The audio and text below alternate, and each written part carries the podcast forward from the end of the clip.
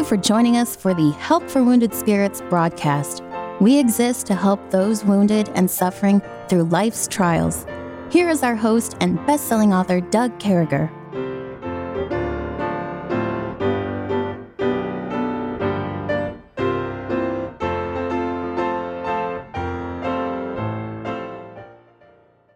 Great to be back with you, folks. We certainly hope this finds you well and in the arms of our Lord and Savior, Jesus Christ. Kevin remains, are you going to believe this? He remains about 40 inches from me. Good morning, Kevin. Good morning, sir. What's going on in your life? Man, I am pumped about uh, the conference coming up. And um, probably by the time people listen to this, we'll either be in it or be done with it. But yeah, it's uh, it's just a great great life when you when you're surrendered to the Lord, whatever He wants you to do. When He's got me turning wrenches, I'm pretty happy about it. When we're doing conferences, I'm happy about that. Amen. So, folks, we're going to be good on our promise from yesterday. We're going to have Kevin do a mm-hmm. verse, but we have to have the fourth grade riddle. Yeah. So, the Christian school fourth grade riddle. In this one, if you if you kind of think about it, he might get this one, folks. All right. Uh, but what's a miracle that can be done by a complainer? Uh, by a complainer, it would have to be murmuring. Um, um, you're thinking the right way. Um, you just haven't got the right word yet. Mur- I'll say murmuring, complaining, negativity, um, um, bad juju. Folks, we're going to give that one to him. Turning anything into wine. W H I N E. Oh, that's actually good. Yeah. I told you, man. That's that's one of those. All right, Kevin. Before we go into our PTSD phrase for the day, do you got that verse? You got the first verse? I think so. Now I'm not a soloist, so if I struggle, jump in and help me here. Oh, I, okay. I, I won't. I'll jump in and pray for you. anyway, yeah. The drunk on the street, the rich in the palaces, praise him. The poor and unlearned, and the man of degree well, they all have a soul in need of salvation, and they all have to come by Calvary. I am so glad God saves old sinners. Thank you. Praise. I'm poor. I'm thrilled and amazed, and poor and unlearned too. Uh, at that he sets them free. But the biggest surprise this is it, folks. in redeeming old sinners is that he could save an old sinner like me. Like you too, folks. Thank you, Kevin. I know that was hard to ask that. He's he's got the allergies going on down here in South Carolina, also known as the allergy capital of the United States of America. But here we are in self-esteem.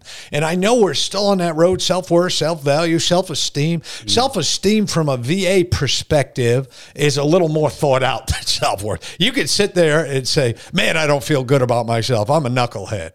Self esteem is where you go into a long term thought process and say, Look at me. I, I never graduated from college. I've never had a good girlfriend or boyfriend. I'm not married. I mean, you guys name it. You know where we're going with this.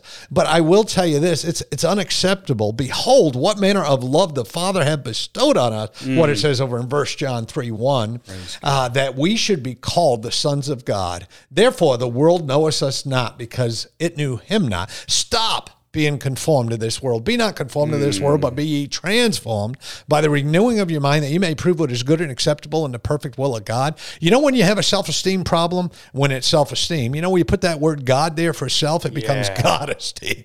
You start feeling good about yourself. You're looking at what manner of man, what manner of love has the Father bestowed on me. You're running around like a mad person, and you should be being a Jesus freak, trusting God, loving God, believing in God.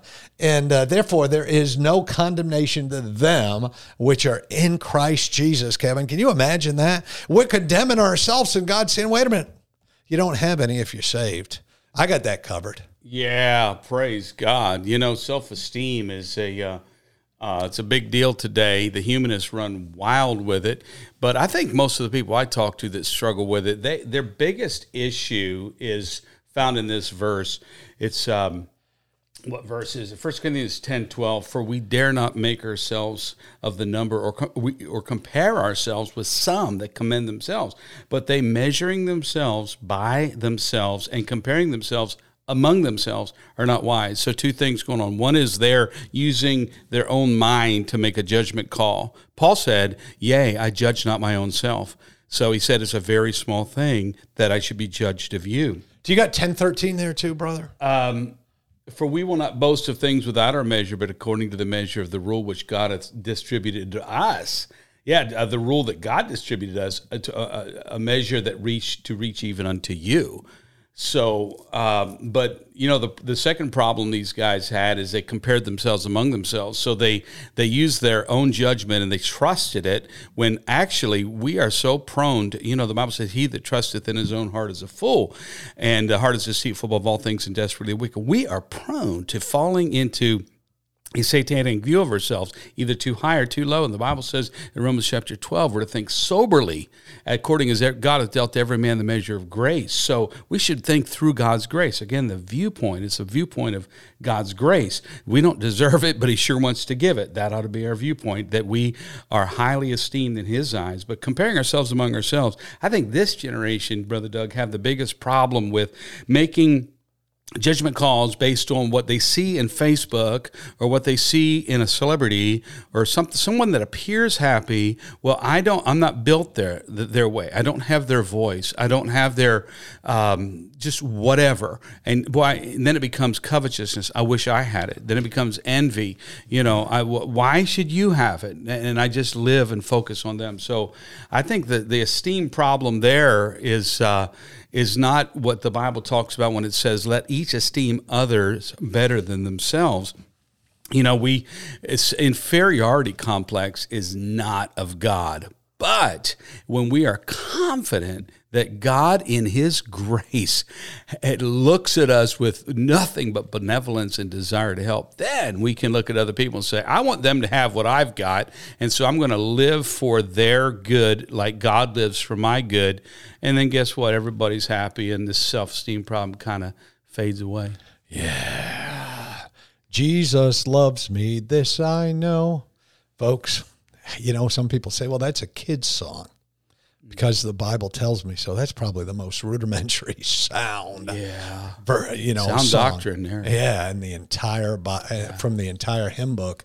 So, folks, we're moving along in chapter eight of the book of John. We're looking at the life of Christ. We're watching the steps of Christ. We're we're still going. We're not forgetting names. We're not forgetting characteristics. We're not forgetting synoptics. We're not forgetting all that stuff. We're going to be doing this for a while. Just hang with us. It's getting fun now. So we're in chapter eight, and Jesus went onto the Mount of Olives, and early in the morning he came again into the temple.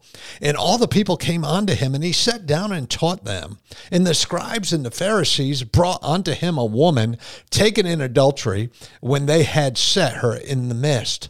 So, you know, again, let's try them. Let's see what we can do to mess with Christ. And uh, mm. folks, can I tell you, there's certain things you don't mess with, and Christ being among them. they saith unto him, Master, this woman was taken in adultery in the very act. We caught her.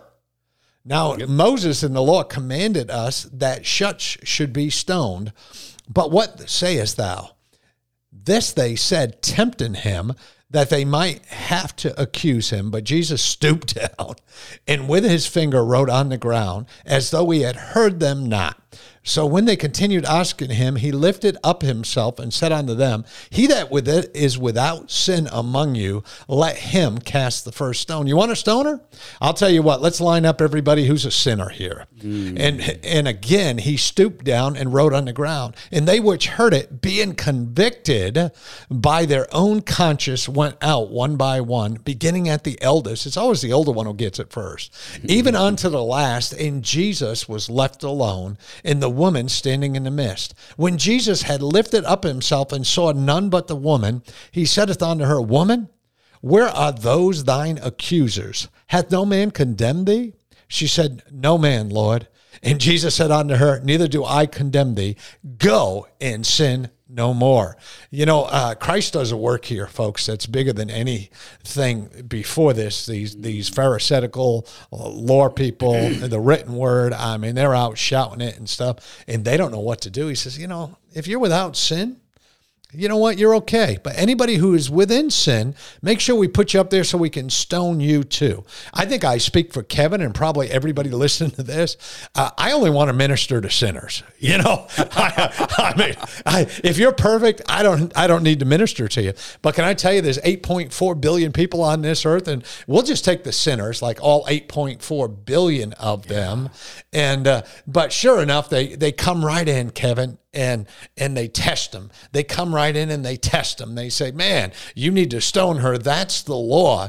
But here's Jesus. Here's this new day. Here's this, here's the Lord and Savior Jesus Christ, the one they heard about, the forgiven one. Uh, throughout Scripture, it's pointing toward Him, and here He is saying, you know, I'm the sacrifice for all this.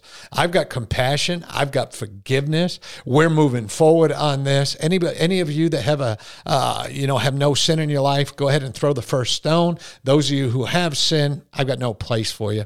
So mercy, folks. If there's one lesson we get out of this as we get ready to transition into the commercial commercial here is mercy always trumps mm. over judgment. Folks, we'll be right back.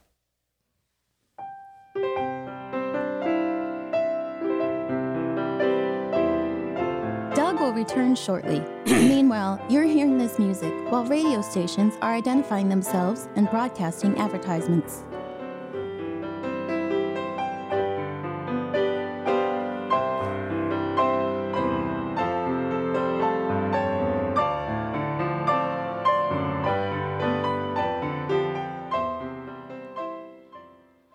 I'm so glad there's not Pharisees and stuff around me saying, "Grab Doug, let's look at his sins, mm. let's stone him," because because of the law in the Old Testament, they could get away from it. They could get away with it, and uh, but we we live in a new covenant, a new time, and and uh, folks, again, mercy trumps over judgment, Kevin, all the time. We got a merciful God.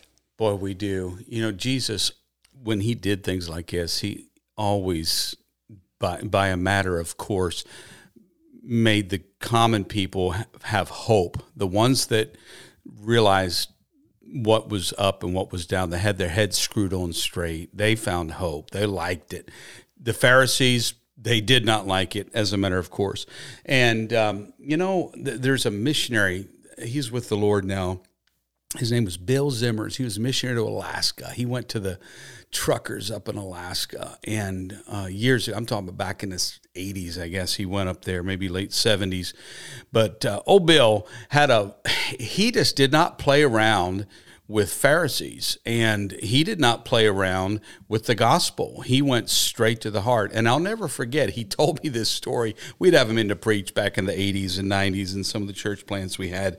But Bill told the story of he was trying to uh, do a work for God up there, and a woman came to him up in Alaska and said, I wish you'd talk to my husband. Man, I love God. He doesn't. He needs to be saved. Please win him to God for me. And uh, the problem was she was kind of a bat. And uh, so Bill uh, went and he didn't rush. He didn't just make stuff. He, he hung out with the guy a little bit. And the guy, and he recognized the guy liked him. And the guy, and he said, uh, Bill said, he said, it's getting kind of late. What are you going to do tonight? He said, uh, uh, Bill said, what are you going to do tonight, buddy? And the guy said, I'm going to watch some football. And he just knew that, that uh, the guy was going to sit there drinking a beer.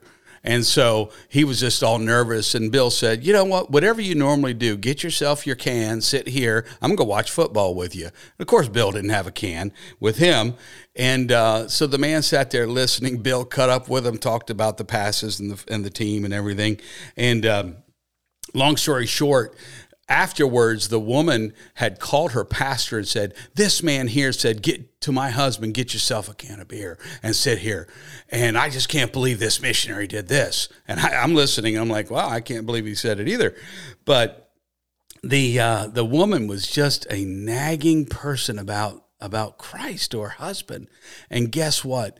In the middle of the night, she that Bill st- was staying in the house. In the middle of the night, Bill heard a slight knocking at his door, and it was the man. He said, "He said, Bill, he said, I want to talk to you." And Bill said, "Let's go sit down and talk." And he said, "I want the Jesus that you know." And yeah. Bill led him gloriously to Christ. And guess what? He never took a can again in his hand because he he respected the Christianity of the man that had no respect for the Pharisees and didn't play along. Yeah, that's some good stuff right there. One day we're going to be with Bill up in heaven. We're going to be with a lot of Bills. And uh, I had a pastor one time that saw everybody else's sin. I mean, even the most minute, and but he didn't see his own or his kids you know, something was verboten. I mean, it was off limits. Mm. It was a no go at this station. You absolutely couldn't do it until his kids did it. Then it was okay. Uh, you know, you know the type of guy I'm talking to.